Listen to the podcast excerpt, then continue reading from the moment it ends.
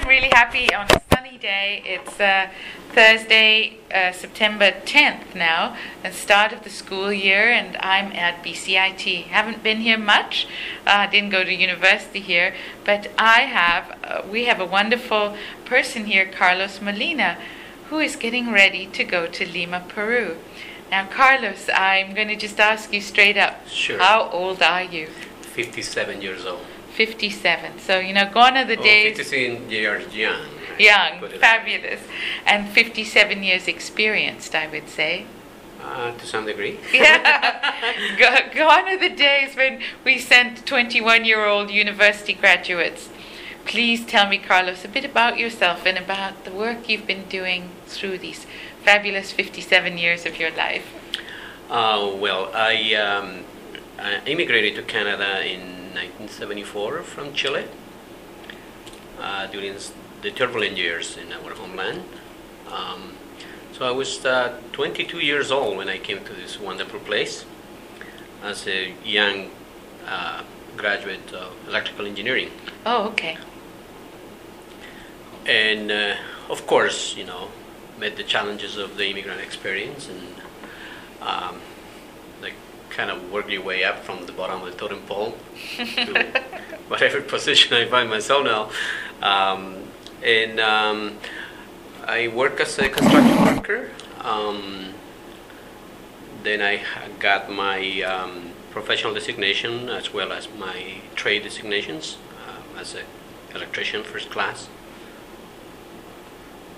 What does an electrician first class sound? Uh, What does it mean? It sounds very important. Oh, well, uh, we have the authority to sign up um, electrical permits in, on projects.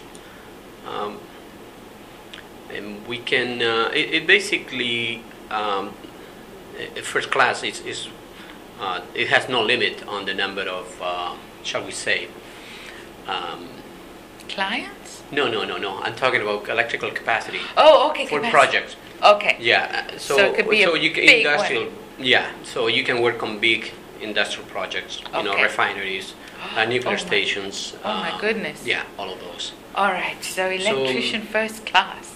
First class. All right. From Alberta. From Al- oh, Alberta. Okay. Um, so I worked for a number of years in the uh, petrochemical field. Um,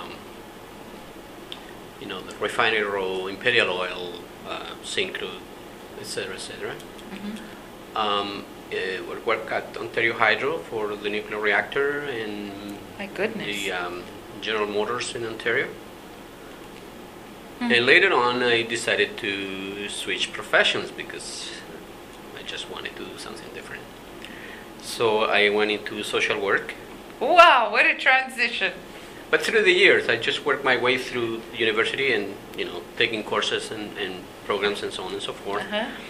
Uh, but through those years, when I was uh, in the technical area, uh, I had a passion for social work, and I work as a volunteer um, with immigrant and refugee services in Alberta, assisting newcomers, you know, sort of settle into the community. A journey that you had been through, so yeah, you had the journey that I had been through. Yeah, and later on, when I finished my social work program, Mhm. I started to work for um, agencies that work with refugees and immigrants, which is sort of the passion that I that I have. And then I joined the federal government as an immigration officer Oh, okay. and worked there for number of years in uh, in admissions and enforcement.